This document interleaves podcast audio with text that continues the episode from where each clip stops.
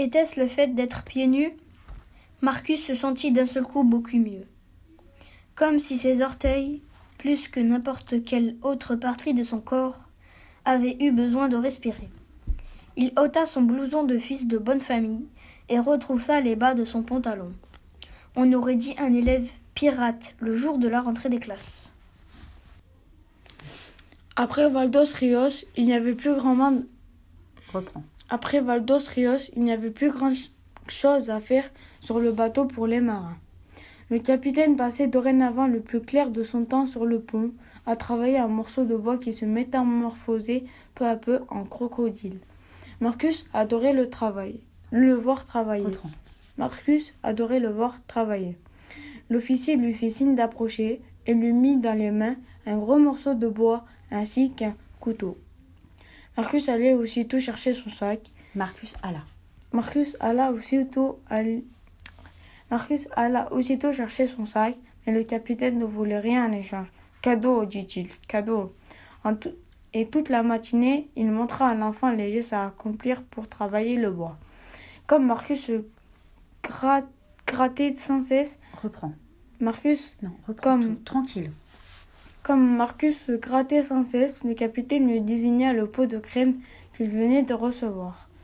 Marcus en badigeonna. Non seulement la crème apaisa aussitôt les démangeaisons, mais en plus elle éloigna ces horribles moustiques.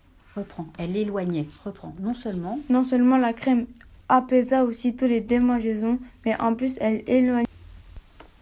Non seulement la crème apaisa aussitôt les démangeaisons, mais en plus elle éloignait ces horribles moustiques.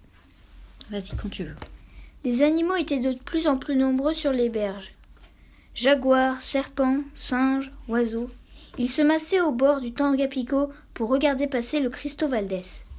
Certains avaient l'air de se parler à l'oreille. D'autres poussaient des cris en montrant joyeusement leur derrière aux rares passagers du bateau. Là, certains avaient. Certains avaient l'air de se parler à l'oreille. D'autres poussaient des cris ou montraient joyeusement leur derrière aux rares passagers du bateau.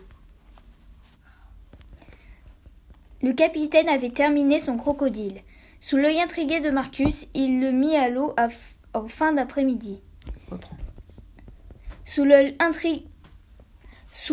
intrigué de Marcus, il le mit à l'eau en fin d'après-midi. Comme par magie, le bois s'anima et la sculpture ondula jusqu'à la rive où elle retrouva d'autres crocodiles. Le capitaine riait de bon cœur, Marcus, émerveillé, lui aussi se mit à rire. Comme par magie, le bois s'anima et la sculpture ondula jusqu'à la rive où elle retrouva d'autres crocodiles. Le capitaine riait de bon cœur. Marcus, émerveillé, lui aussi se mit à rire. Marcus avait quitté sa cabine. Il dormait désormais. Reprends. Merci, Ah, reprends. C'est pas grave. Marcus avait quitté sa cabine.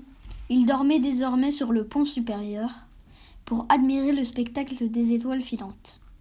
Et le matin, après le petit déjeuner, il attendait la pluie de 9 heures, bien chaude, qui le lavait à grande eau. Les piranhas le regardaient avec gourmandise, les moustiques déprimés de ne plus pouvoir le piquer. Marcus était heureux. Bravo C'est bien.